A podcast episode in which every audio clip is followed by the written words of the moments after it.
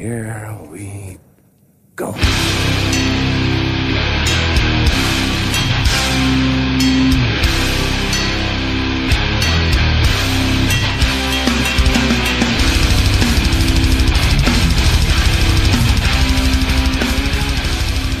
Så där och ner på noll, avsnitt 122. Vi är för ovanlighetens skull på distans, så jag rapporterar från Göteborg här i min karantäniga lägenhet. Jag sitter då på länk här tillsammans med Dan Nettadal. Tjena, tjena. Jag sitter i en bokhylla på Skateout för att vi inte ska höra varandras mickar. Och med också i samma lokal, fast några bås bort, David Olsson. Tjo! Ja, och tekniken lite udda setup, men fuck it, det får funka. Det får funka, det är ju extraordinära tider och podden måste ut. Podden var också tvungen att komma ut förra gången när ni gjorde en fantastisk insats om Arboga hardcore. Fan, mycket kommentarer och grejer på det var kul alltså. Ja, sjukt intressant att lyssna. Och mycket bra gamla band som man inte hade någon större koll på, inte jag i alla fall. Ja, det var ju jävligt kul alltså. Det var en spännande tid tycker jag. Tidigt 90-tal i Sverige. Verkligen, och det kom ju in på Facebook lite feedback från bland annat Edvard Odhammar. Så jävla viktigt att lista Insula, Sveriges mest underskattade skiva genom tiderna, frågetecken. Och det lät ju som att det var en del som höll med om det. Ja, och vi fick ju även Insula-demon där Mjersko sjunger. Den osläppta som vi har fildelat till intresserade. Så är det någon mer som vill ha den så får man hojta. Manne Paulsson skrev också: när Passage Force legat högt på Voxpop för länge enligt den excentriska programledaren Magnus Karlsson, så minns jag att han tog saken i egna händer och försökte lobba in sin favoritlåt för kvällen. Om du inte vet vad du ska rösta på, så rösta på Smashing Pumpkins. Rösta inte på Passage 4 eller Pine Forest Crunch.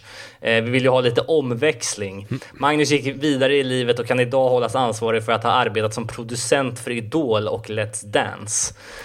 Magnus Tannegren skrev: tack för ett som vanligt vast avsnitt. Spännande hur man kan missa en hel musikscen som finns bara 40 minuters bilfärd från där man bor. Men nu är det ju korrigerat av er, så tack för det. Hög igenkänningsfaktor i snacket om hur man lusläste tacklistor på trashskivor i jakten på nya kickar i slutet på 80-talet. Känner mig som en utrotningshotad dinosaurie när jag tänker på det. Det är ju fan related artist på Spotify idag. Lite shoutouts på andra Arboga-band som vi inte hann nämna i huvudavsnittet, som jag tänkte ge lite honorable mentions nu. Motor Breath och deras tidigare band Dead Drunk och Anti-Broilers. Anti-Broilers har ju, vad jag kan säga, inga egna släppta plattor, men två av deras låtar har kommit ut som covers av andra artister. Vad fan är en broiler? Ja, jag vet inte, de snackar om broilertjurar, vad de här övergödda biffkossorna. Är inte broiler någon typ av fattig kyckling? Alltså, okay. Eller? Spännande. Eller? Och sen bandet Intifada och vad jag får gissa var ett skatepunk alternativt trallband, va? Som hette Grupprum 12.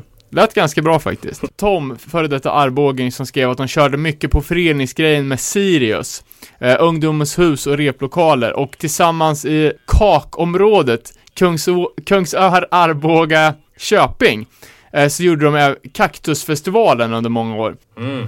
Med lite olika band. Varannat Shai Hulud var väl det största amerikanska hardcorebandet som lirade där. Lite otippat. Jag har fan varit på den festivalen en gång.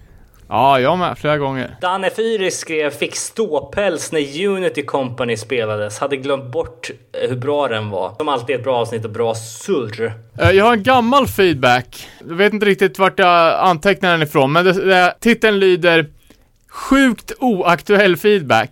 I något tidigt avsnitt nämndes black metalbandet Vinterland från Eskilstuna. Är det något du känner till, Robin? Älskar Vinterland. De kommer från rikemansområdet Kvicksund. Inom parentes. Några grabbarna tyckte att det var jävligt hårt att åka till Transylvanien på semester. Men ryktet sa att de var galet besvikna när de kom hem därifrån. Inga vampyrer. Total besvikelse. Fan vad kul, jag älskar det. Den är ju sjukt underskattad platta. My Last Chapter eller någonting sånt där heter den. Fan, jag visste inte att de var från Eskilstuna heller. Det är ju sjukt kompetent för att vara så tidigt alltså. Fan, det är dags för Black Metal-avsnitt snart alltså. Har vi inte gjort det förut? Har vi? Del 2. Va? Skämtar ni? Ja, men det har vi väl gjort. Jag för mig att vi gjorde ett black metal, lo-fi och shit-fi avsnitt. Typ avsnitt 88 eller något sånt där. Men det går ju att återkomma till såklart. 88 tror jag var Youth Crew faktiskt. Ja, men okay. Alltså det är ju så jävla mycket grejer som är avbetade som jag har glömt bort själv. Ja men fan, ska vi hoppa in i Hänt i veckan eller? Yes, please. Då kan vi börja med att det var någon som la upp i vår eftersnacksgrupp om att Jacob Bannon startade ett nytt kaosband. Jacob Bannon som är känd från Converge. Och det är då bandet Umbra Vitae som en slags så här skrikig hardcore bara liksom. Oljuds-hardcore kallar jag det för. Men det är då Jacob Bannon från Converge. Det är Mike McKenzie från The Red Cord och Where Your Wounds. Det är Sean Martin från Twitching Tongues och även Hatebreed. John Rice från Job for a Cowboy och Greg Weeks från The Red Cord. Eller Cord kanske man säger. Och de släpper en debutplatta, Shadow of Life, 1 maj på Deathwish. Och det är då en singel ute som heter Return to Zero som jag tyckte var jävligt kaosig som sagt. Inte alls min typ av hardcore så, men det är säkert många som är på allt som Jacob Bannon rör vid. Så att, tänkte precis säga det. Det är ju, känns det som att det är en av de mest populära subgenrerna i den här hardcore-gröten. Känns ju dock som att supergrupper aldrig blir så bra. Jag kan inte komma på något som faktiskt är bra. World Be Free tyckte inte de var bra. Eller SOS. Nej. Så när Dennis Lyxzén hade en ny supergrupp. Ja just det, fan det missar jag att kolla upp. Ja men jag noterar det i alla fall. Precis, tillsammans med Brian Baker. Ska jag bara dra en liknelse då. Vi fick ju pisset för att vi kunde så lite om hardcore. Den nya Discord-podden End on End. Som har, den blev jävligt uppskattad. Men det var intressant att höra att en av dem som gjorde podden inte hade hört My Threat 7an när de skulle göra ett specialavsnitt om den. Oj. Det är fan kunskapslucka i en Discord-podd. Men vi ska inte vara de som håller på och hackar på varandra och eventuella bristkunskaper här. Tyckte bara att det var lite roligt. Vidare då, jag såg att vi nu har ett release-datum för Cro-Mags kommande platta, den första på 20 år. Vilket Cro-Mags? Det som får ha namnet Cro-Mags, Harleys Cro-Mags.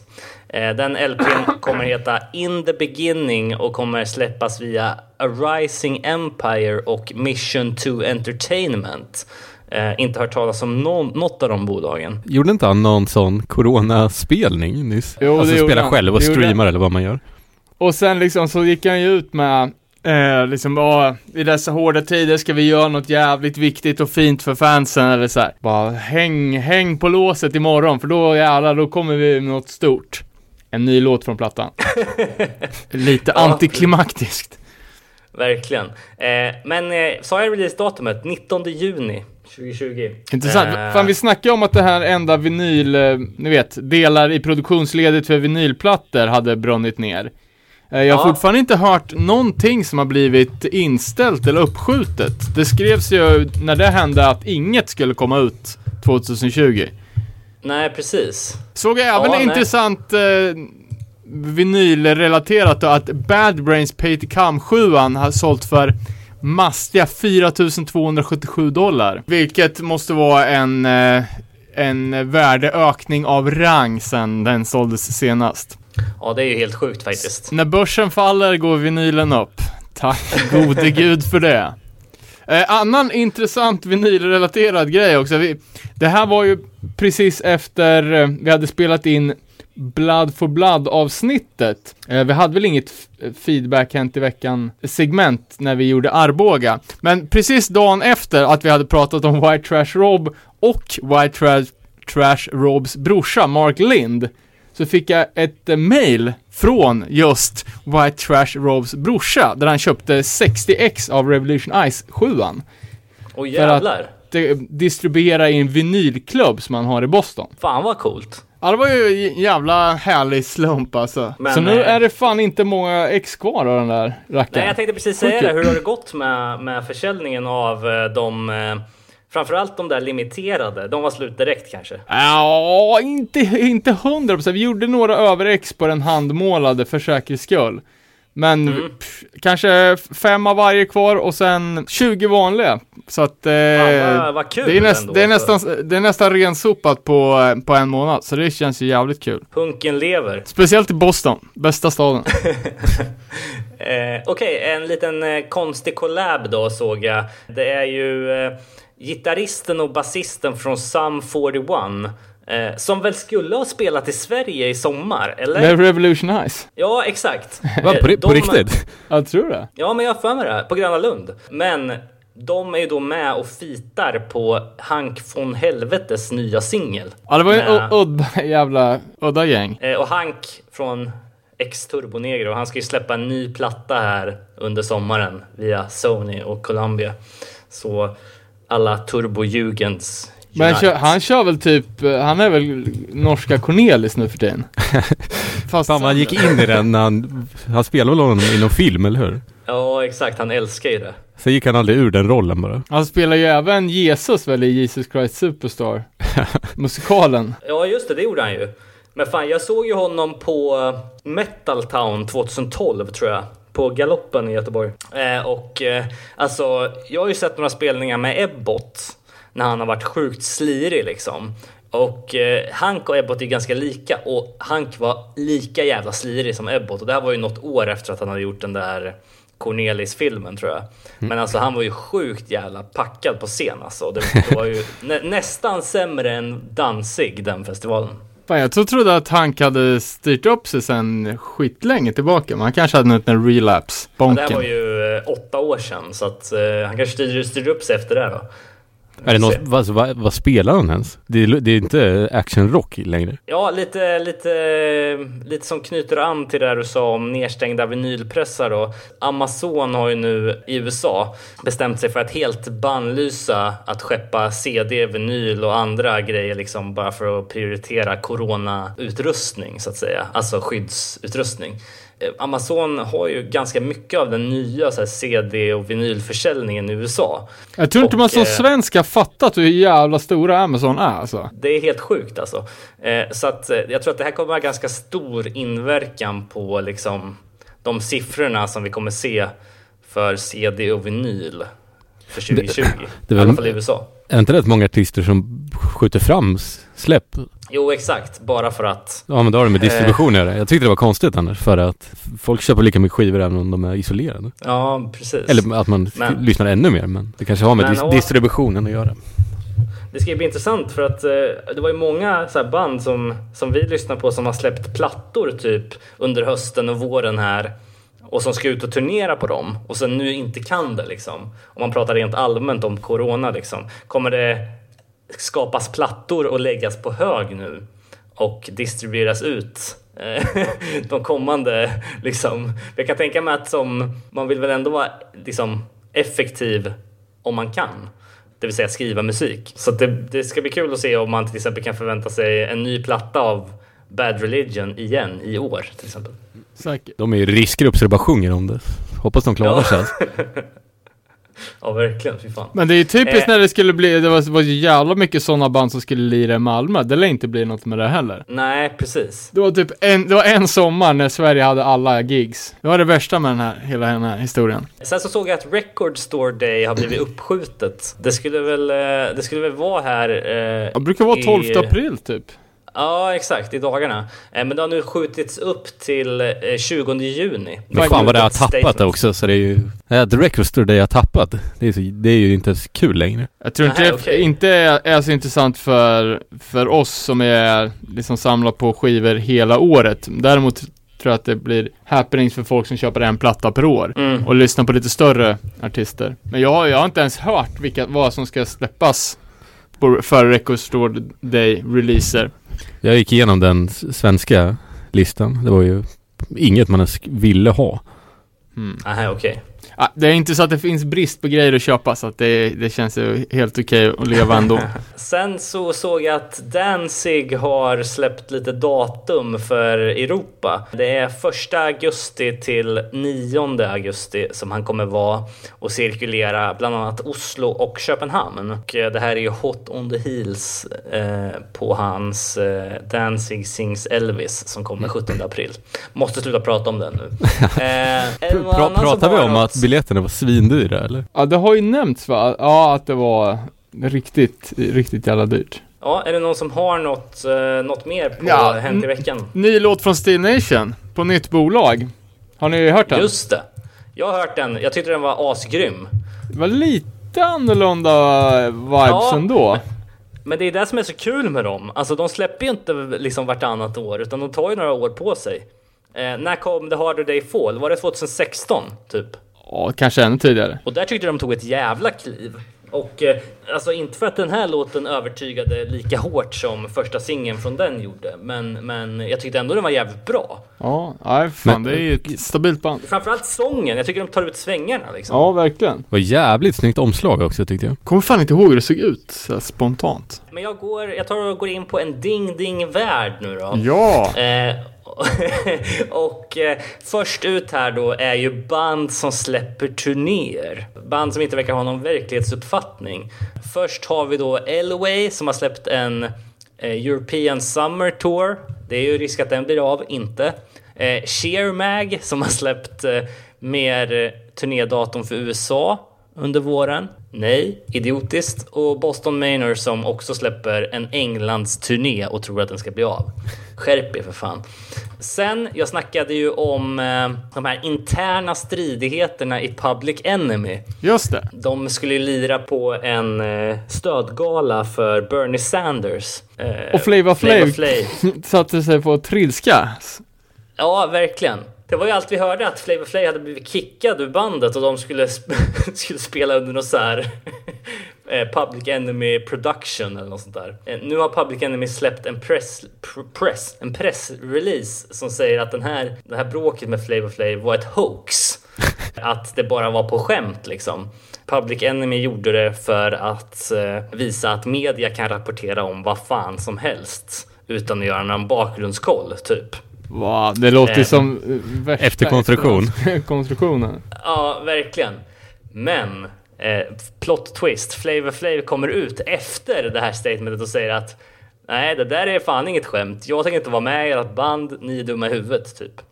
Så ja, man vet inte riktigt vad man ska tycka mer än att det är en jävla shitshow liksom. Men lite halvkul. I övrigt så har jag faktiskt inget mer på en Ding Ding Värld. Det har ju varit ganska lugnt här i och med coronapandemin, så att vi får väl se när folk börjar tröttna på isoleringen och börja balla ur totalt. Ja, exakt. Det finns ju fan mycket så här konstiga konspirationsgrejer runt det. Där kommer ju lätt någon dåre trilla dit på snart. Ja, men snart kommer folk börja få lappsjukan och gå bananas liksom. Och plundringar, när ska det bli plundringar? Ja, nej, det var ingenting mer än så på en ding-ding-värld. Har ni drabbats av någonting gällande försenade releaser eller spelningar som har ställts in under den här perioden som har varit, eller? Inte så mycket. Jag hade ju tänkt att åka till Göteborg på Hardcorefesten igår. Ja. Och så hade jag biljetter till Så funkar showen i fredags. Men det blev inget heller med. Nej, men det låter ju ungefär som jag. Vi skulle ju spela på Göteborg Hardcorefest. Men samma sak, jag hade biljett till Lastkaj 14. De skulle spela här i Göteborg typ nästa vecka. Och det blev också inställt. Det är bara att se här nu. Jag är ganska säker på att det inte blir något Punk and Drublic. Hade inte de släppt en ny skiva? Lastkaj, ja, precis. Jävla bra den här alltså. Den är grym faktiskt. Var du ironisk, Danne? Jag har ju såklart inte hört den. Jag var dryga med. Men gjorde inte de också några sådana här live-spelningar, så jag? Ja, men det är många som har gjort det. Världen brinner gjorde det, så jag. Karate 77 gjorde det, så jag. Ska vi ta en kort break och sen gå in på dagens huvudtema som faktiskt är listor.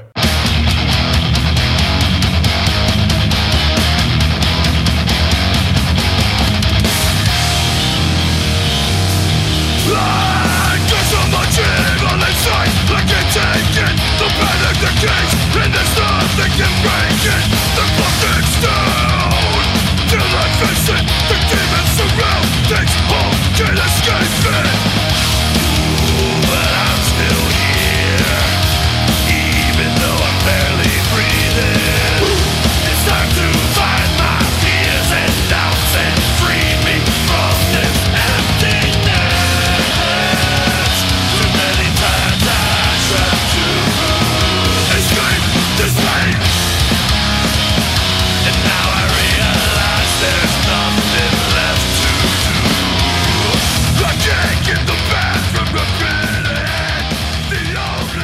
här då, veckans huvudtema är ju listor. Och vad fan menar man med det egentligen? Ja, men det är så här enkelt sätt att få till intressanta samtalsämnen och kunna göra det på distans. För vi visste ju att vi var tvungna att köra på distans. Jag sitter ju fast här i Göteborg just nu i någon slags självkarantän, så jag kommer inte vara i er närhet på några veckor till. Så att vi pumpar ut podden och gör det genom att ta det här ämnet då, som är listor. Och vad menar man med listor? Jo, men alltså det är ganska ofta man gör sina egna kategoriseringar av liksom topp 3 bästa hardcore-plattor, topp 10 bästa hardcore-frontpersoner eller sådär.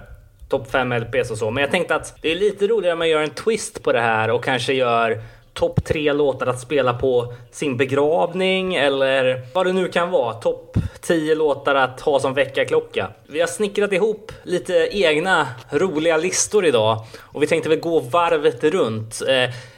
Så att vi kommer egentligen bumpa runt här och ta några listor som vi har förberett inför idag. Så är det någon som känner att de vill börja, eller ska jag bara ta den? Det var ju din idé, så du kan få börja. Ja, men då kopplar jag lite till mig själv här då, i vad jag har kämpat med på senaste tiden när man jobbar hemifrån så mycket. Och det är ju då att komma upp på morgonen. Det är liksom total snosfest när man vet att kontoret är i rummet bredvid och man inte ska iväg någonstans. Så då kan det vara bra med lite bra hardcore-låtar att ha som väckarklocka. Så då har jag gjort en lista här som heter topp 3 låtar att ha som väckarklocka, som man garanterat kommer upp på morgonen. Och först ut på den listan är Detain med låten Capital Punishment. Där kan man ju verkligen snacka om att man startar dagen på topp. Det är ju sjukt individuellt, den här listan, men jag känner i alla fall att jag behöver ett stenhårt riff på morgonen för att liksom kunna studsa upp. Och det tycker jag att jag får i den här låten. Alltså det är sån jävla liksom studs i det här intro-riffet. Det är ju som Kalle Ankas husbilssemester när han ligger och snosar. Och sen kommer väckerklockan och rullar upp hans täcke. Snärtar han på hans jävla ankfötter och sen rakt ner i badkaret. Sen är han vaken. Precis. Fan, är det något band som jag verkligen vill se live så är det ju Detain alltså. Jag tycker att det här är fan ett av 10-talets bästa band. Så det har jag på min lista. Sen, något av en personlig tragedi i det här. Det var ju bandet som skulle ha spelat på Fatfest i Linköping 2010. Men dagen innan festen skulle vara så skriver arrangören på Facebook att deras van har gått sönder. Och de kommer inte komma till Linköping och spela. Det är Something Inside från Tyskland. De släppte en svinbra platta som heter en Lionheart, jag tror det. Titelspåret Lionheart i alla fall. Det är så jävla mycket straight edge i introt. Fan, det här är helt missat. Det känns som att det är liksom tysk youth crew straight edge hardcore. Och det är precis vad man behöver för att komma upp på morgonen. När man tvekar på om man ska ta en grogg till frukost eller om man ska skita ut. Precis. Då kan man bara studsa in i sina dojer och stage-diva upp ur sängen. Sen, sist men absolut inte minst, låten som väl kan tituleras som You Snooze, You Lose. Punk. Det är Malintent med Reflection of an Enemy. Har varit lite Malintent revival för mig faktiskt här under karantänen. Jag har ju länge letat efter att komma ihåg det här bandet. Det kanske låter lite sjukt. Men jag lyssnade som fan på deras 2018-släpp. Som de släppte någon slags tre-spårs-EP 2018 som heter just Reflection of an Enemy. Det här är ju då uppföljar-EPn till Cycles of Terror, som väl är deras enda fullängdare. Det här är 3 spår på den. Darkness Not Far Behind, Drown och sen Reflection of an Enemy. Och det här är ju stenhård liksom, nästan lite mycket döds. Och den här låten börjar med ett ganska mäckigt blast-parti, men liksom det går inte att snosa till det här. Du kommer upp liksom. Så ja, fan. Behöver man en bra start nu, liksom, vilket man behöver i de här tiderna. Så liksom, Detain, Something Inside och Malintent. Det är mina 3 låtar att ha som väckarklocka. Bubblare, Wake Up and Hate med 100 Demons. Sätter man mooden för hela dagen där. Fan, det var... Jag backar den där listan alltså. Tänkte fylla på med en egen lista då. Och det här är hardcore och punk släppt på udda format. Det är ju för mycket tjafs som kassetter och vinyler och cd-skivor hit och dit. Vi måste bara ta liksom de här lite bortglömda och marginaliserade formaten till våra hjärtan. Så jag har topp 5 udda format. Femte plats. Minidisk. Jävlar. Kommer ni ihåg den? Var den brann under kort tid. Alltså helvete. Finns det hardcore-släpp eller punk på minidisk? Ja, alltså det är ju lite vad kan jag säga, major label punk som fick komma ut på minidisk. Jag har aldrig haft en minidiskspelare, men jag vet att många av mina polare som åkte med snowboard hade ju minidisk för att inte hoppa. Man kan ju liksom inte ha CD freestyle och åka snowboard samtidigt. Det. Men det finns 2 stycken Offspring-plattor släppta. En Pistols, en Bad Religion. Och The Clash var faktiskt det bandet som anammade minidisken hårdast och har 10 releaser på minidisk. Fy fan. Alltså, de tänkte, nu jävlar, det här kommer slå, vi måste vara ute i tid. Ser en minidisk ut typ som ett Gameboy-spel eller? Jag tror det, jag vet fan knappt hur de ser ut. Däremot om du har spelat GameCube, de skivorna, de spelen kommer ju på minidisk. Ja, det har jag inte. Det är som en extremt liten CD. Fan, det var ett jävla pissigt för dem, när man gjorde så här, alltså CD-skivor fast inte i den vanliga storleken. Ja, exakt. Kommer ni ihåg det? Det gjordes ju 3,5 tums musik-CDs också. Jag har en Wide Awake till exempel på Lost and Found bootleg. Tror Project X7 finns också så på CD-format. Det är sån här riktigt liten CD. Nasty. 4:an då. Den här vet jag fan om det är så många som peppar. Men U-matic. Vet ni vad det är? Nej. Det är ju då en... Alltså tänk video som en VHS-kassett. Fast för ljud. Det lanserades av Sony. Och det fanns på marknaden mellan 71 och... typs, ja, det fejdade ut någon gång 1990. Vart väl ingen superhit kan man väl säga. Men det han i alla fall släppas ungefär 10 stycken punkrelaterade releaser på U-matic. Så att det är inte så svårt att samla på sig hela. Och det är faktiskt ganska feta grejer. Mycket också ganska skumma splittar. Ramones gjorde en enlåtars singel. Sen har vi då Minuteman och Black Flag split. Bad Brains och SVA, jag vet inte fan riktigt vad det är för band. Och sen Split och Bad Religion, Coffin Break. Ja, den gamla klassiker. Ja, U-matic klassiker, Splitten. Det finns någon efterfrågan, är det dyrt eller? Det vet jag inte, förmodligen inte. Hur spelar man dem då? Ja, och jag antar att man har antingen en egen spelare och så kör man väl den i videospelaren. Det här hade ju varit klockrent för oss att ta reda på när vi var på Philips-museet. Ja, men det här var ju en Sony-produkt, vet du. De har ju ett eget museum. Ja, var det? Fuck. Sony ligger bakom många sådana där sjuka format då. Minidisken och U-matic. Sen har vi då ett annat underbart format och det är laserdisken. Var ju ett av de största format eller mest uppskattade formaten för filmfreaks där under en jävligt kort period. Är inte de lite coola? Jag vet inte. Det ser ut som en CD-skiva i en LP-format väl? Exakt, det är en 12-tums CD-skiva. Fan vad, det ser ut som ett skämt där när man tittar på bilder. Ja, de är helt efter. Plus att det är jävligt många medelålders män i svarta solglasögon som står och håller i såna här diskar i en mörk belysning. Ja, förlåt. Och jag läste på laserdiskens historia att under primen så hade 10% av Japans befolkning laserdiskspelare. Men den kom liksom aldrig längre. Det ser ju så jävla skumt ut när man ser själva spelaren. Det ser ut som en CD-spelare, bara att den är så jävla stor. Undrar om det kom någon laserdisk-freeze där som man hade med sig på någon jävla ryggsäck. Jävla resväska. Men vad fan, var det här innan CD:n eller? Nej. För det känns ju helt jävla idiotiskt om man ska göra en större CD liksom. Som det får plats mindre på. Okej. Jo men vänta nu, det måste ha varit före CD:n. Nej, CD:n är gammal som gatan. Det här var, men det här okay. Var bara alltså, ett lagringsformat. Eftersom filmer är ju så mycket tyngre än en platta bara, så behövde det ju vara en större disk liksom. Okej, lite killgissningar då, men fanns det film på sån här också? Ja, alltså det var ju ett filmformat. Det fanns ju svinmycket film. Men det var ju musik vart det nästan ingenting av. Och det är bara vad jag kan hitta ett enda hardcoreband som har släppt på laserdisk. Och det är Dirty Rotten, helt otippat. Live at the Ritz. fan. Det känns som att många band har släppt liveplattor från Ritz. Ja, alldeles för många.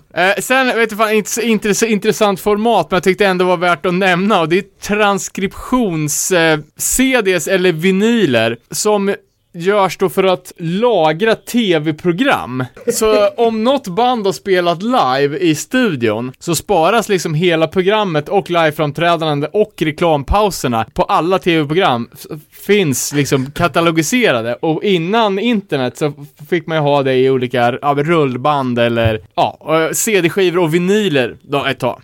Så det finns en trippelsidig Husk-Du-LP med deras framträdande från något tv-program på 80-talet. Fantastiskt.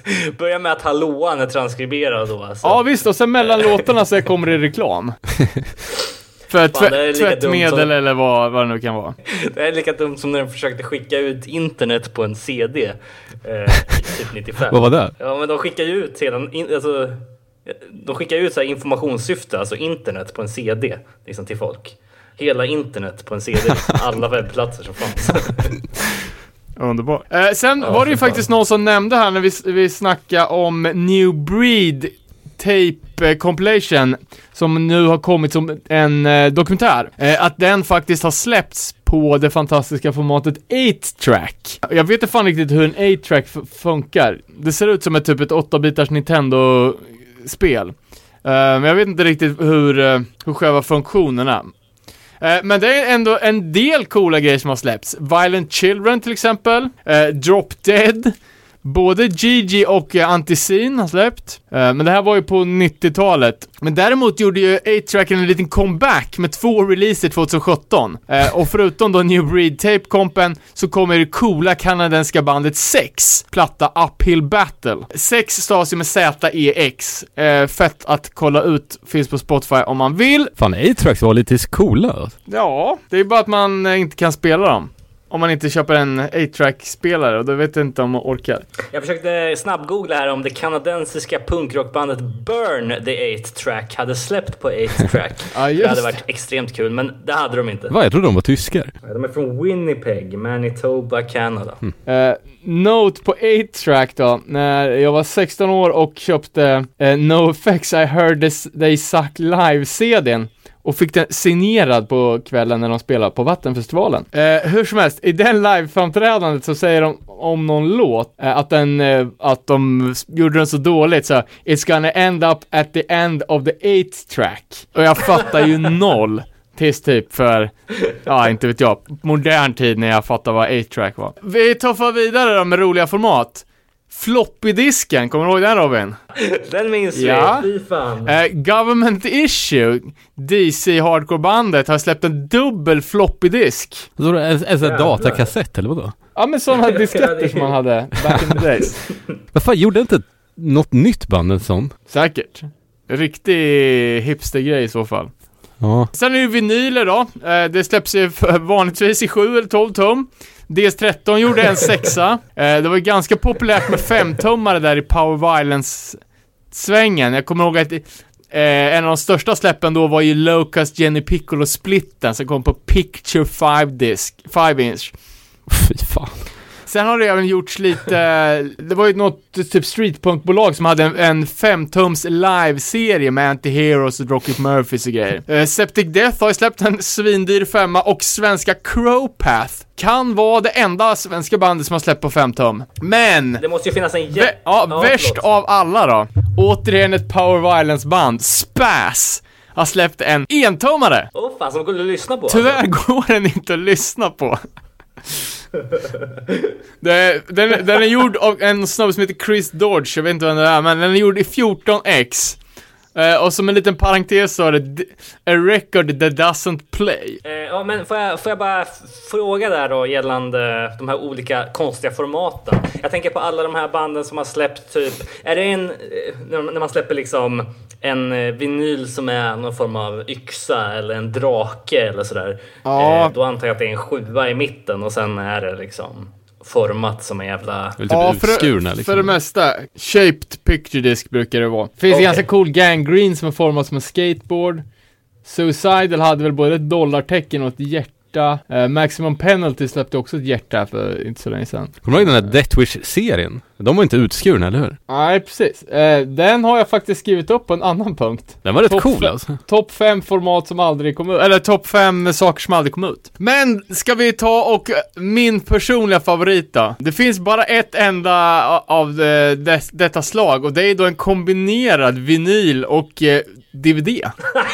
Va? Det är alltså vinyl på ena sidan och DVD på andra sidan. Och det är Dwarfs som har gjort. Jävla hjältar alltså, snacka om att fånga upp publiken. Är det samma innehåll på A och B? Ja, jag vet inte, men jag tycker för jävla vackert. Ja, if you're young or old. Precis. Ja, så det var min topp 5 plus lite bubblare, underskattade format. Var det inte något svenskt popband som gjorde en LP och en spelare? Man tvungen att köpa båda. Ja, men exakt, det var ju White Stripes. De sålde, jag tror de sålde 3-tums vinyler som inte går att spela på en vanlig grammofon. Så då följde det med en minigrammofon. Det är ju som en moviebox då. Ja, typ. White Stripes är ju, och Three Man Records är ju mästare på att göra knasiga format. Men de har jag ingen koll på. Så det kan nog finnas en uppsjö med sjuka grejer därifrån också. Men jag tror att det här var typ Bob Hund eller någonting. Alltså som typ limma fast en skiva på en spelare. Så fick man köpa båda. Ja, det går att forska vidare. Och vet man något annat kul så får man ju kommentera. Ja, vidare David. Har du någon lista? Kör den du så länge. Okej, jag kan kasta in en från en lyssnare då. Det kom in från Mattias Grane. Han skrev så här. Hej, här är en spellista till alla elever som nu sitter hemma och pluggar. Varje titel är en ovärderlig uppmaning för lyckade distansstudier. Samtidigt får de en god introduktion i ämnet hardcore. Och han har då döpt listan till topp 5 distansundervisningslåtar i livets hardcore-skola. Covid-19-version. Den här är fantastisk. Först då är det Face the Facts med Cro-Mags. Sen är det Use Your Head med Uniform Choice. Sen är det Understand med Youth of Today. Finish What You Started med Gorilla Biscuits. Och Keep Your Distance med Rest in Pieces. Jävligt bra sammansatt lista måste jag säga. Ja, både i innebörd och i låtar. Ska jag köra vidare David eller? Ja, kör. Alright, då tar jag min nästa lista då. Och då har vi då det jag har ägnat mig åt här i sociala distanseringstider. Det vill säga att springa. Och när jag gjort det så har jag tänkt ut då vilka låtar kan så att säga driva på mitt steg här nu när jag är ute och kör. Så då har vi 3 favoriter här då. Först ut No Fun At All med Runners High. Det är ju omöjligt att inte liksom klara några meter till när man hör refrängen The further I go my heart keeps pumping. Jävligt bra låt från plattan Grit. Bra löpningslåt helt enkelt. Fakta är väl någon sorts maratonman också. Så att det är ju det är den nya skaten, löpning. Precis. Nästa då. Jag var ute och körde en liten längre passage här för några dagar sedan, och när jag kom runt en sträcka så fick jag sånt jävla tryck i steget när jag hörde Bluff, Lies and Alibis med Knuckle Dust. Man håller tempot där i versen framförallt alltså. Jävlar vad den går på. Jag älskar den låten, och den funkar så här jävla toppen till att vara ute och springa till. Jävligt bra band också, allt de har gjort. Verkligen, älskar Knuckle Dust alltså. Sen till slut då, så tänkte jag så här, liksom det är ändå någonting med Youth Crew och så här, ny Youth Crew, eller ny och ny, det här är inte så jävla nytt, men Straight Edge, PMA, Youth Crew, Hardcore, och i det här fallet också kristen. Så du får jävligt mycket, vad ska man säga, etiketter på köpet här. Är det men Crucial Youth? Det går så jävla fort i versen här. Och om man har ett löpsteg så kan man liksom koppla antalet ord i versen, framförallt i slutet av låten, till sin eget tempo då. Då har vi X Looking Forward X, låten Not For Sale, som liksom, det är nästan som att den springer fan på slutet. Så att jag har kört jävligt mycket trail-löpning till den, och det går fan som på räls. Så att, det är en bra aktivitet att ägna sig åt i såna här tider. Så att, då har man lite bra musik att underhålla en på vägen. Sooner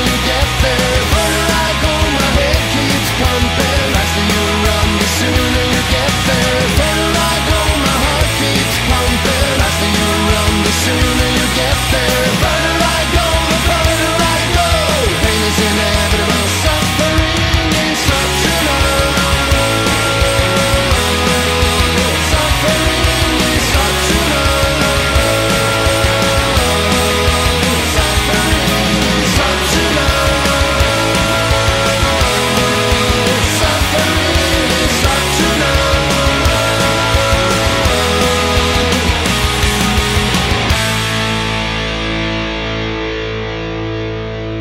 Yes, är det någon som vill ta vidare? Okej, ja, jag har en då.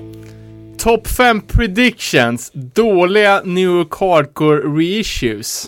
Nummer 5, den här har redan kommit ut så det är väl ingen prediction, men det var här som startade liksom flödet av onödiga releaser. Och det är Leeways sista platta Open Mouth Kiss från 95, som bara funnits på CD tills alldeles nyligen. Och det här var ju när Leeway hakade på grunge-vågen några år för sent. De hoppades väl på någon typ av megakarriär och ändrade soundet till någonting som, jag vet inte, är det crossover grunge eller är det indie rock eller alternativt kanske. Ändrade både musik och looks för att passa in i den delen av 90-talet som man hatar. Den är redan släppt, tyvärr. Nummer 4 på den här listan är ju, den är outad att komma, och det är ju Killing Times andra platta The Method som ska släppas av Blackout Records från New York. Och ganska roligt. Jag tycker väl bara att det är en jävligt slätstruken platta, mycket sämre än deras första såklart och den platta som de gjorde på 2000-talet. Men jag hörde en intervju alldeles innan jag hörde att den här skulle komma ut. Då var det någon som sa att nu för tiden så, du vet, det är så mycket jävla reunions och det är så mycket skit. Snart kommer någon säga att Killing Time The Method är en bra skiva. Och tog det 2 veckor och sen så vart den outad som ska bli en exklusiv limiterad vinyl reissue. Och den har ju bara funnits på CD sen. Nummer 3 då, här har jag faktiskt bytt ståndpunkt under resans gång. Jag la upp den för att den sög, men när jag lyssnar på den så många gånger så jag bara tycker den är bra. Och det är ju Antidote, det fantastiska New Hardcore-bandet som släppte en 783, Thou Shall Not Kill, som är fan en av de stora 7:orna från det året. Episk platta med sånt jävla catchy driv, och det är hårt och bra sväng. En riktig jävla milstolpe i hardcore, alla kategorier. 1990 så släppte de då fullängdaren Time to Burn. Det här var ju efter ett tids uppehåll. Och Lou på sång hade ju ersatts av Drew Stone, som framförallt var sångare i The High and the Mighty, men som även har jobbat lite som producent och har gjort bland annat Master Killer, Marauders klassiker. Och han ligger även bakom All Ages, Boston Hardcore-dokumentären. Och de hade alltså inte bara bytt sånger, utan de hade även bytt stil till någon typ av, ja, inte fan, glamrocks heavy metal. Och de har ju släppt en video på låten Time to Burn, där bandet rockar spandexbrallor, do-rags, mönstrade skjortor. Och videon är ju, alltså, de går ju över Brooklyn Bridge, precis som Biohazard gjorde några år senare, fast de ser ju mycket fjantigare ut. Och de står och spelar på något hustak i New York. Men efter att ha lyssnat på den här låten ett par gånger back to back så börjar jag tycka att den är jävligt bra faktiskt. Så jag tänkte att vi kunde klippa in lite, så kan vi länka upp videon också, kan man sitta hemma och digga.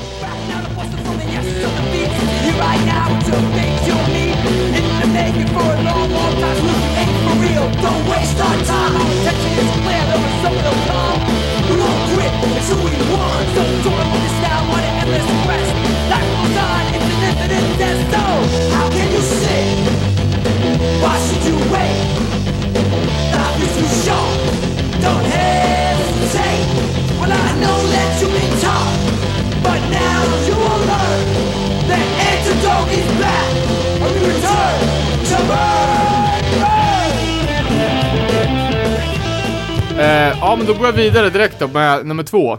Och det var ju då intressant, tidigare nämnda Rest in Pieces.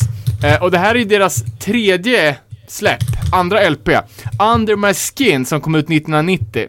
Och Rest in Pieces är väl kanske mest kända för det var Armand från Sick of Rolls första band. De släppte ju en 785 som inte är speciellt bra, men däremot gjorde de ju hardcore klassiker My Rage. LPn som kom 87, som är väl, alltså den är ju verkligen up där bland de bästa hardcore-plattorna från den tiden.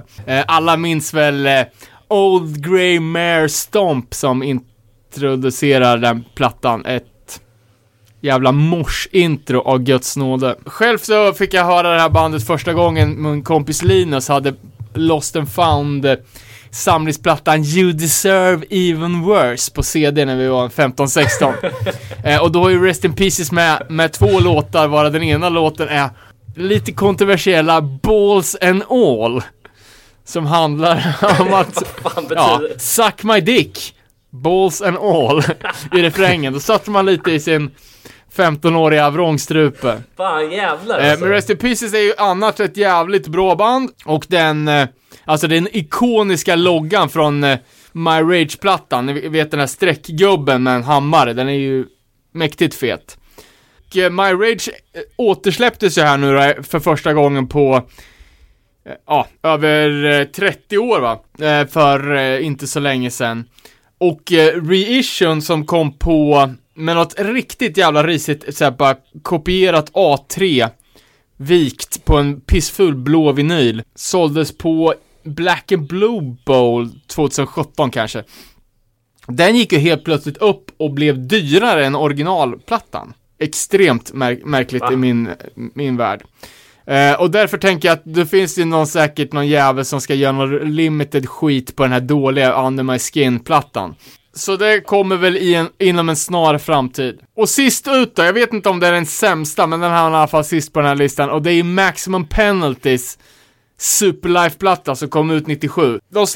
Jag har varit inne på den förut va? Har vi inte det? Säkert, det känns som att allt jag pratar om har vi pratat om förut. Vad jag än tänker så bara, fan det här har vi pratat om redan. Ja men alltså bara att den är någon form av milstolpe i uselhet. Ja säkert, jag vet inte om den till och med var med i Vad fan hände där avsnittet. Sången kan ju sjunga, tyvärr, det är det, för han gör det ju för mycket. Och det är för lite hardcore. Och det är ju ett jävligt ruttet omslag med såna typ. Alltså de har ju en låt som heter Catholic School Girls in Trouble. Och det är ju några tjejer i skoluniform som sitter med blå tider typ på framsidan och ser lite badass ut. Men nej, jag vet fan.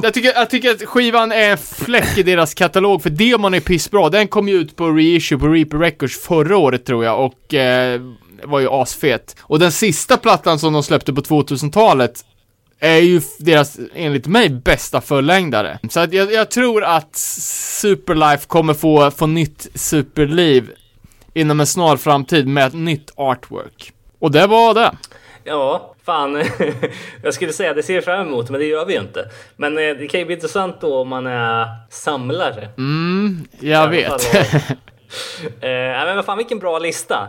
Kul som fan. Och det är liksom den här frågan, det var kul du sa något också typ så här, det är för lite hardcore.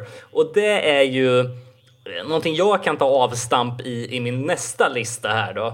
För att när man säger så till någon som inte har någon koll på vad hardcore är, då kan det ju uppstå skruvar i huvudet. Jag har märkt det här, liksom, när man har gått på dates eller när man har träffat folk som inte lyssnar på hardcore. Då liksom kommer frågan, vad lyssnar du på? Jag lyssnar på hardcore. Vad är det? Oftast så säger man ju inte det. Man säger att man lyssnar på metal. Och sen när man håller på och liksom fortsätter fråga, då säger man att man lyssnar på punk. Och sen kanske man kommer in på hardcore. Och då blir alltid frågan, vad är hardcore? Jag tänkte också, man säger ju aldrig hardcore. Man säger punk eller någonting. Exakt. Men sen finns det ju vissa som pressar på då. Då ska man på något sätt förklara vad som är hardcore när de drar på någon jävla liksom Lordi eller någonting och bara, det här är väl hardcore. Nej. Det blir inget ligga om du håller på så här. Nej, precis. Och där kan man ju verkligen snacka om ett band som är för lite hardcore, det vill säga inget alls. Men vad är då hardcore? Jag tänkte så här, om en person kommer till en och frågar vad är hardcore och är genuint intresserad men inte har exponerats för det, så har jag tagit en topp 5-lista här då med bra inkörsband. This is hardcore-listan alltså. Med den lilla liksom twisten att det här ska vara enkelt för öronen att ta till sig. Liksom, om jag hade dragit på Unit 731 eller något annat, jag vet inte hur väl det hade tagits emot. Men om jag däremot hade spinnat upp Satisfaction is the Death of Desire och framförallt då låten Burn the Lies med Hatebreed, så tror jag ändå att man skulle kunna få en bättre bild av vad som är hardcore soundet.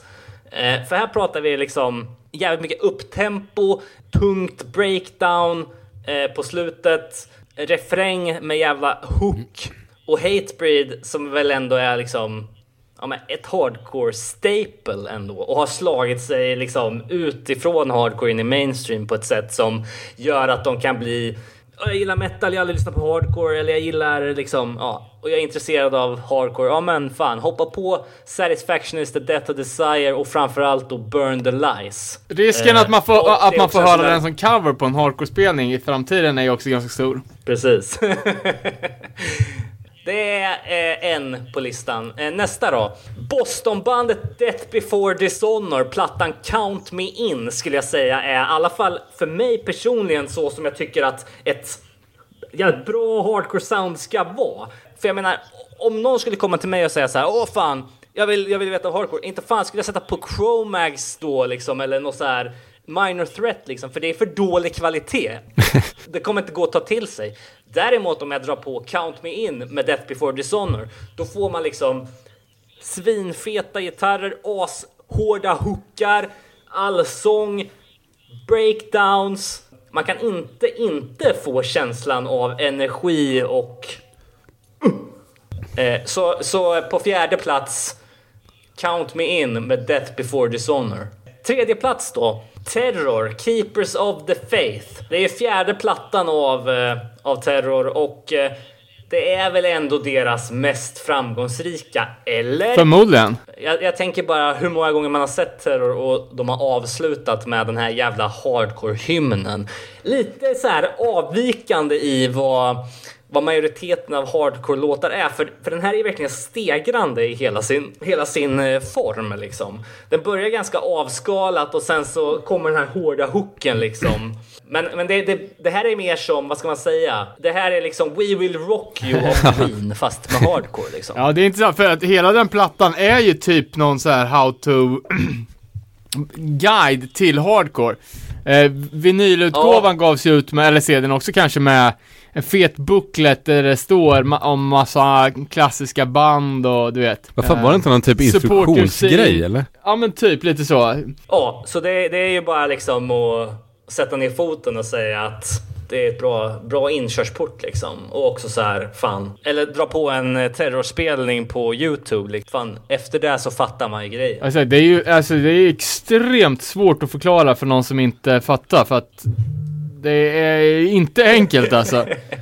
Nej, och det var därför jag garvade lite åt det här du sa. Det är för lite hardcore. om man tittar på det här där utifrån så det är svårt att förstå det liksom. Men man är ju där man är om man är så jävla formad av det här. Och typ alla man umgås exakt med och känner lyssnar på punk eller hardcore. Men när man ska prata med folk i allmänhet liksom, folk har ju inte en aning om vad fan man sysslar med. Eller vad är det för skillnad på Iron Maiden och Earth Crisis liksom. Det är ingen som vet eller bryr sig. Fast du vet roligt inte vad skillnaden är på dubstep och hard trance eller någonting heller. Nej, det är sant. Men det känns som att hardcore är ändå så pass obskyrt. Det finns ju garanterat jävligt mycket mer folk som lyssnar på liksom den extremaste formen av techno eller dubstep eller sånt än vad som lyssnar på hardcore punk. Det är sant. Men det är kul också missförstånd liksom när folk går runt med ja men typ så här XXX tatuering och alla tror att bara den där snubben han måste vara helt sjukt besatt av porr. Och det är sen när 59 Times the Pain marchen de hade för länge sedan liksom hard hitting honest straight on hardcore style. Det var ju bara också typ så här. Ingen kunde ju relatera till någonting annat än porr när de hade det. Det är samma som drug free, att folk tror att det är att det är någon så här rehab-grej typ. Ja men exakt, bara, jag förra veckan var jag en sån jävla superpundare, nu är jag drug free liksom. Och inte bara att man kanske aldrig har provat droger och sen tatuerar drug free liksom. Det skulle ju bara hända i en hardcore-miljö. Alla andra skulle ju förknippa det med att man har haft ett missbruk liksom. Precis. Eller att man går i en terror-t-shirt och folk tror att man är terrorist typ. Exakt, och så man har sin vegan jihad munkjacka liksom och folk tror att man är jihadist. Obsskämt. Ja precis. Fast där var det en bra lista. Eller man merch som absolut inte går att komma in i USA med. Ja, då kan jag ju säga att det är det här progressiva metalbandet ISIS. Ja, jag tänkte precis på det. Det var ändå lite fett att de fick IS, eller ISIS, och byta namn till IS. Ja, faktiskt. Vi hette det först, ni får fan byta. En kommuniké. Cease and desist. Cease and desist på ett terrorgrupp. Ja, ska jag gå vidare på min lista då? Plats nummer 2. Då måste vi ha något nytt här som är relativt nytt i alla fall. Och som också har gått hem i stugorna. Nej, jag tänker inte på Code Orange. Däremot så tänker jag på Turnstile. Och då tänker jag ju då framförallt på Step to Rhythm. Den här 7:an. Eller vad man nu väljer att ta in den i för format. Den finns väl bara på 7:a kanske. De släppte den aldrig på tape. Framförallt då spår 3, Canned Heat, som jag tycker är... Ja, en låt som vi i början av den här podden hyllar Satan, och som jag ändå tycker så här går hem även hos folk som vanligtvis inte lyssnar på hardcore. Så ärligt talat så var ju Turnstile i sitt esse på den här releasen, tycker jag. Step to Rhythm. Jag tycker att de är svinfeta nu och då och hela tiden faktiskt. Sen på första plats då, jag tänker att man ändå bör hålla sig hemma vid. Och med det så menar jag i Sverige, och då måste jag ju lägga Hårda Tider, Vår Sak. Och kanske framförallt då spår 2, Hardcore in the Fucking Streets, som väl ändå var en hel generations liksom inkörsport till hardcore i Sverige. Generation 3 eller 4. Ja, utan tvekan 2000-talets viktigaste svenska band. Alltså, den här låten är ju också ett jävla mishmash säger man väl, av olika feats och folk som hoppar in och skriker saker och gör att liksom man känner en unity och en jävla hardcore-pepp helt enkelt. Plus att det är på svenska, och då blir man ju... Tror ni att extra pepp, om det hade kommit idag, att de hade blivit mer mainstream-stora? Känns det som att situationslägen vanligt folk är jävligt mer inne på sånt här nu? Aldrig tänkt på. Ja, det är... Viagra Boy säger på radio hela tiden typ. Ja. Då är det inte jättelångt till det här. Nej, alltså allt handlar ju om timing och placering och exponering liksom. Det är klart att det är ju tillräckligt bra för att alla ska kunna älska det, men det, alltså, vilka låtar som blir de största har ju sällan någonting att göra hur bra det är. Det handlar ju mest om att det marknadsförs på rätt sätt och sprids liksom. Men de har ju ett par riktigt stökiga låtar på det här släppet, och det är ju bra mycket mer liksom, det är mycket mer out there då än vad det är nu liksom, att skrika fuck snuten till exempel, som varenda jävla radiorappare gör det. Ja, det är ju poppis som fan. Lite mer liksom. Men nej fan, Hårda Tider, Vår Sak tycker jag man kan lägga fram då när dejten, polaren eller kollegan kommer fram och undrar vad fan är hardcore? Men då så får man göra. Men man hör ju inte vad de sjunger. Lyssna då, säger man då. Man sätter på New Hardcore-dokumentären där Rick Talife säger this music is not for everybody, go be a raver, do what you want. It's not for everybody. Blir han kränkt när de inte hör vad han sjunger? Men jag fick ju, apropå inte höra vad man sjunger. Min son, den lilla rättshaveristen, de skulle spela upp varsin låt i skolan. Då frågade han bara, kan inte du tipsa mig om någonting som är riktigt jävla grovt? Det får inte vara några svordomar, men det ska vara liksom... Det ska vara en jävla slakt. Och då inte för att han själv var så extremt pepp, utan bara för att jävlas med sina här klasskamrater. Vad valde du då? Då blev det faktiskt nya australiensiska bandet Caged Existence. Mycket, mycket bra. Det är jävligt smalt. Fick du en orosanmälan på det? Boom, direkt. Ja, han sitter på hem nu. Säger han, sjukt casual. Ja, fan. Har du mer på listfronten eller? Massor. Jag ska dra några så får ni välja. Dyraste punken ever. Topp 5 New York Hardcore demos. Obskyrt. Nere på Nolls guide till Rebacken. Eller bandnamn som man inte fattar. Sista lät ju fantastisk tycker jag. Ja, ni förstår konceptet. Alltså bandnamn som man inte fattar. Till exempel Ebba Grön. Vad betyder det? Det vet man ju dock. Ja, Ja, vad betyder det då? Det är någon kod för någonting som poliser använder. Ja, precis. Det var ju när den tyska Norbert Krösche planerat att kidnappa dåvarande ministern Anna-Greta Leijon. Då var det polisens kod för den här operationen. Karta 77 då, kommer du ihåg vad det är?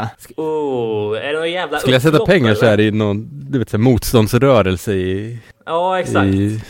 Jag vet inte vart. Ja, det var i Tjeckoslovakien faktiskt som var emot det rådande kommuniststyret. Sen har vi ju KSMB, har väl sagts många gånger. Topp 5 då, band som man inte fattar. Gorilla Biscuits. Det är någon typ av... Har inte vi varit inne på det? Att det har med droger att göra. Precis.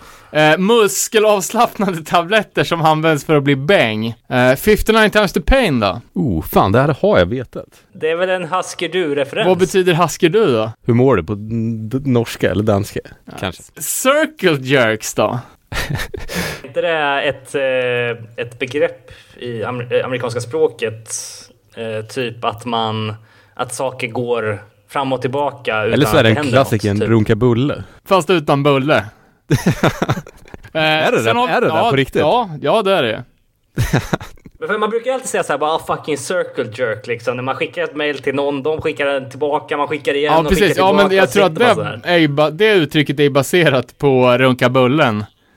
Jaha, okej. Sen har vi då Black Flag. Det har ju bara tänkt som någon grej som alltså du vet, vifta en vit flagga. Det här är det andra. Ja, det är inte anarkistiska flaggan att tänka på, utan det här är ju motsatsen till IUP, tänkte jag. Ja. Okej. Ja, men det är ju ett insektsspraymedel som heter Black Flag. Och vad jag inte visste om att bandet Off, som är Keith Morris nya band, de heter ju Off för att det också är ett insektsspraymedel. Vad är besattheten med att göra rent? Nej, men det var väl jävligt lustigt av honom och fortsätta på den roliga temat. Sen har vi då 10-yard fight. Det måste ju ha med amerikansk fotboll att göra. Ja, delvis. Det första utspelet i amerikansk fotboll, det blir väl en fight på 10-yards-linjen kanske. Ja, det kanske blir. Men det här var ju ett 8-bitars Nintendo-spel som aldrig kom ut i Sverige. Så som svensk så fattar man väl kanske inte referensen. Men så var det, bandnamn som man inte fattar. Det finns ju mycket sånt där som gått en över huvudet alltså. Operation Ivy var amerikanska kärnvapentester. Tjejhullun. Ja, där är man ju helt borta. Jag får mig att kolla upp den någon gång, att det är typ någon figur i någon typ Star Trek eller någonting. Star Wars. Okej, jag trodde att det var något buddhistiskt eller hinduistiskt. Så fel man har. Vet en annan sak som jag stört mig så mycket på, inte riktigt hardcore-relaterat, men Killed by Death. Vad fan betyder det där? Det är väl en Motorhead-låt, va? Ja, men alltså, vadå Killed by Death? Ja, jag vet inte. Dumheter. Det är ju svårt. Det är ju lättare inom black metal när man har Tolkiens alla böcker att ha som referens. Ja, men det är väl också störigt om något. Ja, men typ de norska som ska vara så jävla tuffa och samtidigt vara inspirerade av Sagan om ringen. Ja, kisspaus. Jävla intressant lista. Ja, vi kör en kisspaus på det.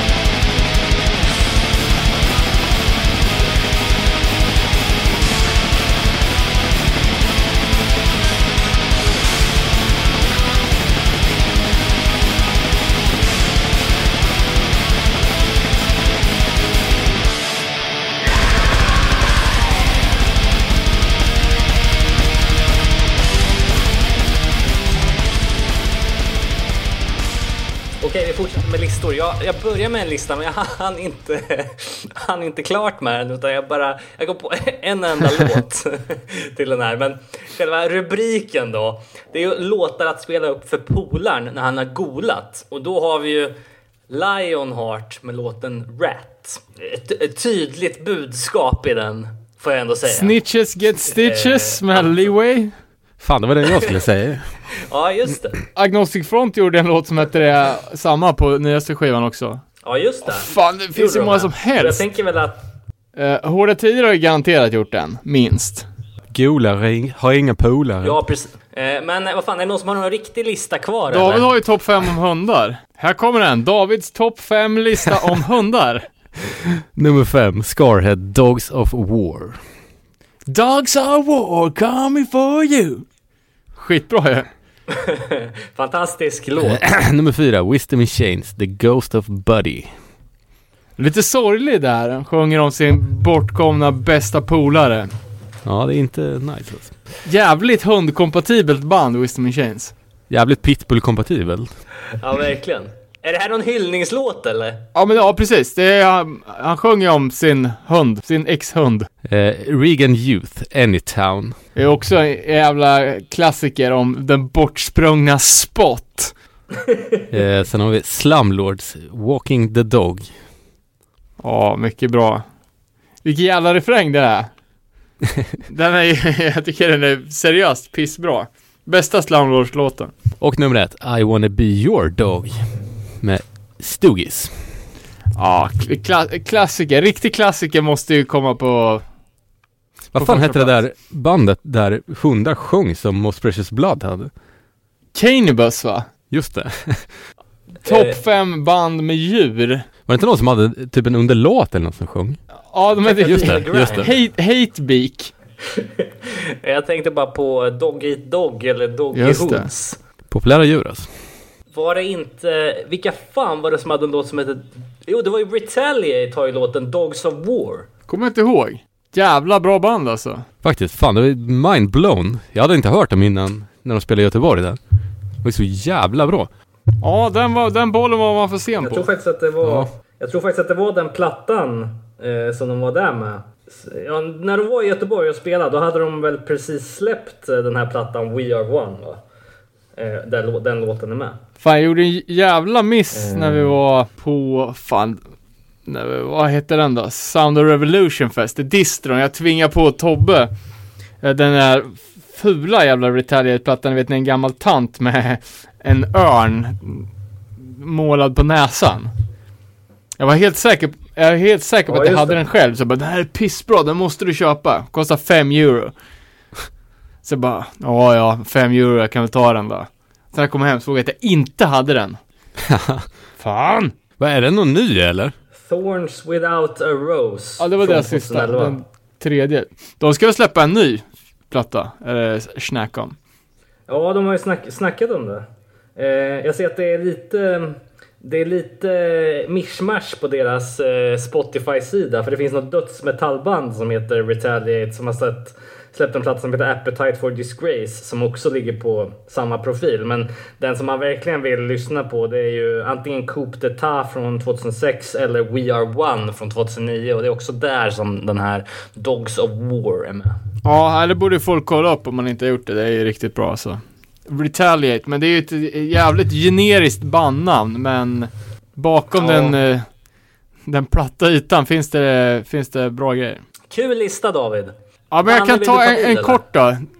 Topp reabacksfynden här som man inte får missa. Först ut då, New York-gänget. Mycket New York idag känner jag. Pressure Release. Släppte en 7 på en av de första släppen på New Age Records, som vi förhoppningsvis kommer göra special om snart. Och lite roligt, det här är ju ett Youth Crew Straight Edge gäng då från New York, precis den eran liksom när det var som störst. Men de hade ett lite annorlunda sound. De gick lite åt det här lite mera mörka reverbiga soundet som även Mouthpiece hade typ samtidigt. Tycker den här 7:an är jävligt bra. Jag tycker inte den får riktigt den kärlek som den förtjänar. Finns att köpa för typ 50 spänn. Liten anekdot här som jag läste om den här 7:an är att sångaren spelar in sången då såklart. Men sen så slutade han vara straight edge och hoppa av bandet. Då bytte de sångare och en annan snubbe kom och la ny sång. Men så var det någon mix-up så de skickade in fel sång eller fel liksom mastertape till pressningen. Så att den skivan som kom ut var med den sångaren som hade slutat i bandet. Fy fan, ångesten när de får skivan och skickar ut den. Vad i helvete? Läste även att han tragiskt den första sången dog av en astmaattack 1999. Scary Gary. Sen har vi ett annat band som jag tycker är så jävla bra. I alla fall den första sjuan. Och det är engelska Ironside. Vi har ju snackat många tillfällen om att det var dåligt med band från England innan 2000-talet. Och det här är ett band, de var ju... jag tror de släppte sin första demo 92 i alla fall. De kom från Bradford och det var ett gäng skatepunks typ. Som lyssnade på Sick of Roll typ och sån klassisk US hardcore. Sen fick de nys om Integrity.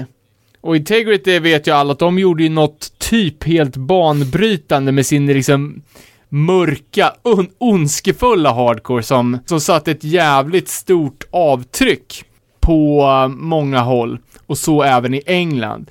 Så Ironside bildade ju då sitt eget onda hardcoreband.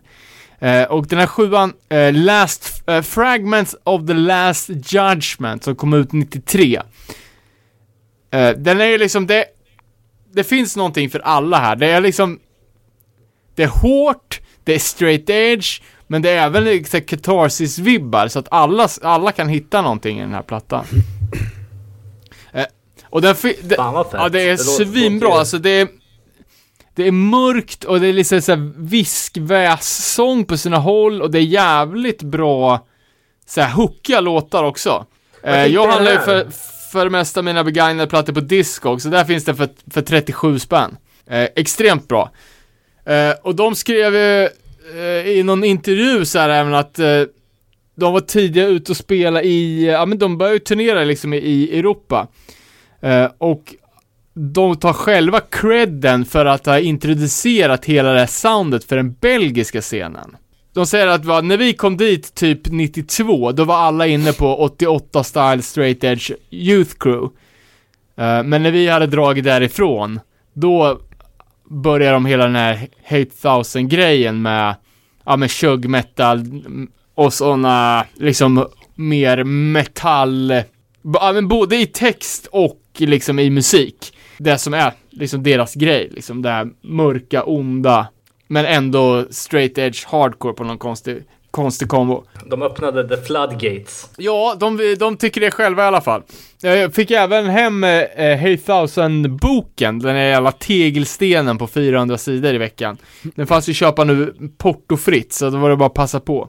Kostade ändå 450 spänn, men det var det fan värt. Sjukt fet. Vad är din initiala åsikt om det? Men den är bra och välarbetad. Den har kommit, alltså de snackar om belgisk punk överlag först. Liksom verkligen lägger grunden till hur de nyckelfigurerna i scenen, liksom Hans och Ed Goodlife och de Josh Fury, och hur de kom in på punk från första början och snackar liksom om... Vart köpte du den ifrån? Ja, den har en egen webbshop. 8000book.com typ. Och det är ju Hans Verbe... Nej, vad fan heter han? Hans... Ah, skitsamma. Hans Goodlife som har gjort den. Fuck. Hans från Liar som har gjort den. Jag läste även i en av de få Ironside-intervjuerna som finns också att efter sjuan så gick det ganska snabbt. De typ började supa och de började... peppa helt annan musik. Den andra sjuan som kom 94 så jävla mycket Cathedral och Paradise Lost och sånt. De har varit helt inne på den grejen. Men det här visste väl typ inte deras bokare liksom. Så de har varit ihopparade då med det amerikanska super straight edge bandet Chorus of Disapproval för en Europa-turné. Och de beskriver det själva som den sämsta matchningen av två band någonsin i en turnébuss. För de ville bara supa och lyssna på Black Sabbath. Och Chorus, ja, de hade ju sin grej. Men så här i efterhand så tycker Ironside-folket att... de kanske gick lite väl långt med den doom metal-grejen, att de var bäst på den första sjuan. Så last, Fragments of the Last Judgment. 4 låtars fucking banger. Skin Crawl, första låten, är bäst. Sen Fever Pitch är runner-up där. Fan, jag hade inte skrivit ner någon trea. Ja, men då har ni 2 att köpa i alla fall. 2 bra, det räcker. Klarar man så länge på. Ja, kul att få snacka jävligt mycket New York Hardcore i det här avsnittet. Jag ska avsluta med en rekommendation nu här på ett par obskyra New York Hardcore-demos. Band som inte har släppt vinyler. Jag är ju inte en av de personerna som är så här riktiga demo-hunters. Folk som liksom skannar igenom YouTube för de mest obskyra demosarna. Utan jag lyssnar mest på mina fysiska ex. Men ibland så snappar man ju upp en demo på tuben som är så där jävla fet som man lägger på minnet. Och framförallt om det är New York så blir man ju lite extra pirrig. Så här är bara några tips på grejer som jag har missat i det längsta men som är jävligt feta. Och först ut då, ett Youth Crew Hardcore band från New York från 89 som släppte en 10-låtars demo. Det är bandet Iron Youth. Jag såg dem på en gammal spelningsaffisch från ett Judge-gig. Och tänkte bara, fan, det måste vara slut på nu hardcore-band som man aldrig hört talas om. Men så var det ju inte. Och det här är skitbra. Tyvärr är ljudkvallen på den här rippen som ligger uppe på YouTube inte så bra. Det är ingen idé att spela upp någonting här, men jag kan lägga upp länkarna. För det är svinbra. Alltså, det låter typ som en blandning mellan Gorilla Biscuits och Side by Side. Och det är alltså typ lika bra som dem alltså. Så liksom hur det här bandet inte har kunnat bli mer uppesnackat är skitskämt alltså. Iron Youth var det. Sen har vi ett annat band då, som heter Nobody's Perfect från Brooklyn. De släppte 2 kassetter. Jag vet inte. Jävla namn. Det är inget vidare namn. Det kanske var därför de aldrig kom längre in till kassettstadiet. Det verkar som ingen i det här bandet har haft några andra hardcore-band före eller efter. Däremot har en i bandet varit med i hiphop-konstellationen Lords of Brooklyn, som man kanske har hört talas om. De släppte en demo 89. Den bästa demon kom 91. Och det här är de, alltså 91, de är jävligt tidiga med det här soundet. Det är liksom en lite förhårdning av det klassiska Youth Crew Hardcore soundet, eller vad man ska säga. Det som var rådande vid den här tiden.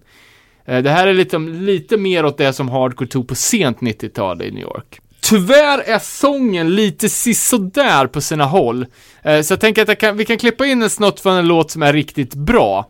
Allt finns att ladda ner från deras SoundCloud, kan vi också länka upp.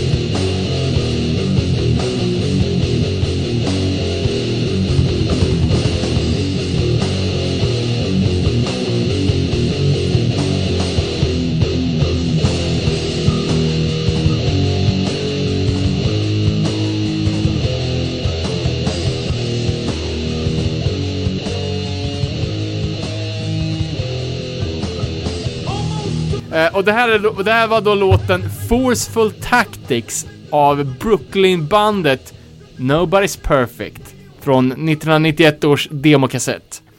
Ingen är perfekt. Men nära. Här då, ett band som man kanske har talas om, men jag hade inte hört om förrän ganska nyligen. Och det är Jillian's Revenge. Och det här är bandet i galet tidigt för att vara New York. Det är bildat redan 1980. Och Jillian's Revenge är ju alltså ett pre-token entry med Anthony Killingtime Communale på sång. Och han sjunger även på första token entry 7. Och 1981 när de var ungefär 13 år så släppte de en demo, en 9-låtars. Och det här är jävligt bra för ett par mellanstadiekids alltså. Det låter visserligen skitljudmässigt, men det är ordentligt skrivna låtar och det är inte liksom... Ja, det är jävligt mycket mer än vad man kan förvänta sig från ett gäng barn liksom. Och jag sa ju att det låter skit. Rolig detalj från inspelningssektionen för den här demon är att Anthony Cominale sjunger i den inbyggda micken från en boombox.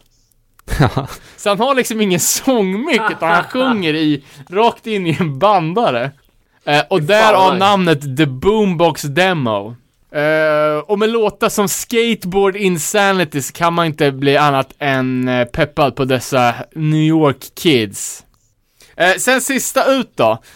Det här har jag har faktiskt inte hört demon. Det är sjukt, jag tipsar om demos som jag inte hört själv. Men jag kunde inte hitta den. Däremot så stötte jag på det här bandet via en jävligt rolig dokumentär. Och det här är en dokumentär som kom ut för ett antal år sedan om Long Island hardcore-scenen i staden Belmore. Och dokumentären heter Belmore The Unseen. Varför ligger Belmore? Belmore ligger ganska nära Queens. Mm. Så det är liksom en av de första samhällena som tar vid där själva The Five Boroughs tar slut. Så det är inte riktigt nu hardcore, lite mer åt Long Island. Men bandet heter i alla fall Justified Violence. Inte att blanda ihop med Unjustified Violence från Göteborg. Men det här är ett band med Jimmy Colletti som är känd mest från att ha spelat trummor med Agnostic Front. Den här demon som jag inte kunde hitta kommer från 1985. Men låtarna är jävligt bra och det är liksom klassisk amerikansk hardcore, mycket alltså det här sköna skinhead möter graffiti. Men det jag diggar mest var ju den här dokumentären om Belmore-scenen. Ja, det handlar inte om att turnera eller släppa plattor, utan här verkligen handlar det om att spela live och leva djävulen. Alltså det var kaos på spelningarna och det var liksom good clean fun, men det var totalt kaos. Man skulle, ja men lite så här, det som vi har pratat om i Cleveland, du vet, att man slogs med lysrör eller kastade stolar på varandra. Fast här hade de någonting som de kallar för BOG. Och det är då Bring Your Own Garbage. Och då kunde man ta med sig en soppåse och bara kasta ut i publiken på spelningen. Och det här blev en så stor grej här så att de skrev till och med ut det, BOG, på affischerna på gigsen. Så då kunde folk liksom spara matrester hemma under hela veckan för att kasta på varandra på gigsen till helgen. Och helvete. Sjukt mycket supa och droger och liksom, det var verkligen så här.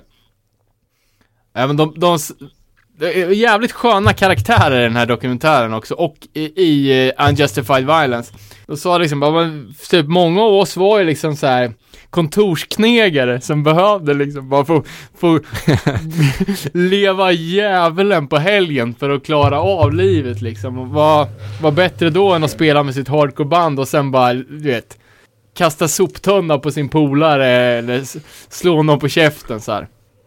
Så ärligt talat, jag tar ju hellre en spinkick i ansiktet på en crowd deterrent-spelning än liksom en jävla gammal makaronepudding i ansiktet på en sån spelning. Det finns ju det här gamla klassiska ryktet också om det bortglömda finska bandet Black Betsy, att deras sångare hoppade ner i publiken och drog fram en bänk och knockade 3 pers på någon spelning.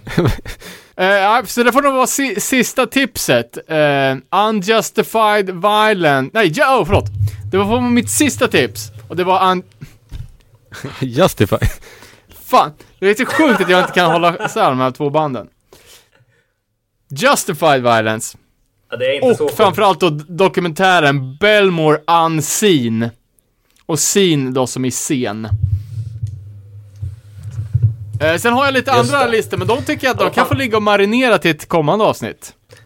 Men jävligt kul att höra era röster igen, alltså, och era... Ja, era listor. Jag var säkert att vi inte kunde mötas face to face. Nej, jag menar det. Tyvärr, mitt jobb är fan stängt hela nästa vecka också. Så att det är jobba hemifrån som gäller. Får se om jag är på plats om 2 veckor eller om det blir distans igen. Vi får hoppas det. Jag tyckte det var lite intressant. Det har ju varit så jävla mycket bra inlägg i eftersnacksgruppen nu. Och ett som jag vill lyfta fram, det är Thomas Renström. Han hade sammanställt en lång lista på hardcore-dokumentärer som man kan kolla på nu. Just det, fan mycket fint där som jag ville kolla. Så att, ja, så det ska också bli kul framöver här och kanske se någon av dem inför varje avsnitt och jag kollade på Jawbreaker-dokumentären för inte så länge sedan. Det var fan svinintressant alltså. Det måste ju bli. Nästa gång då. Jag vet att du har snackat lite om något. Jag var jävligt sugen på att göra New Breed-dokumentären, om ni pallar. Jag tycker att det är en jävligt fet era av New Hardcore. Så vet man att den är gratis att se på också. Det tycker jag att det har pratats om överallt. Men det finns ju att kolla upp New Breed Documentary nu, där man hittar sina saker. Ja, men jag gör gärna det. Det låter askul. Som vanligt, ni lyssnare får gärna skicka in feedback och tips på framtida ämnen. Vi finns ju på Facebook. Det är Nere på Noll Podcast, och så har vi en eftersnacksgrupp där också som heter Nere på Noll Eftersnack. Sen kan ni alltid kolla in oss på Instagram @nerepanoll. Och sen har vi också mail nerepanoll@gmail.com. I framkant här digitalt ändå, får man säga. Vi hänger kvar, ses igen om 2 veckor. Grymt, ta det långt, ta det bäst.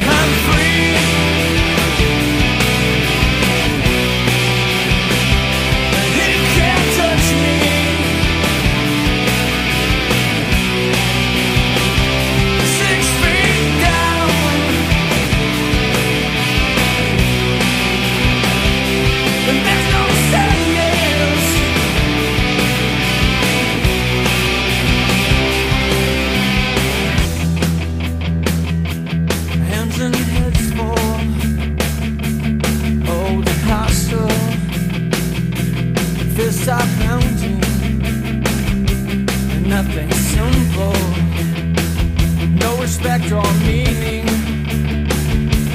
why the screaming when he's gone? Burn the house down to build the country when you were dying.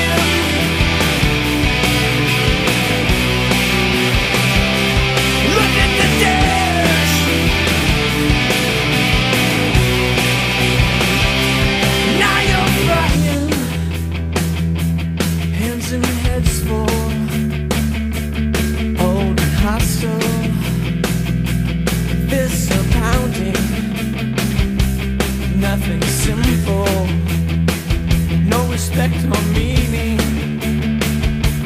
why the screaming when he's gone? Burn the house down, burn the house down, burn the house down.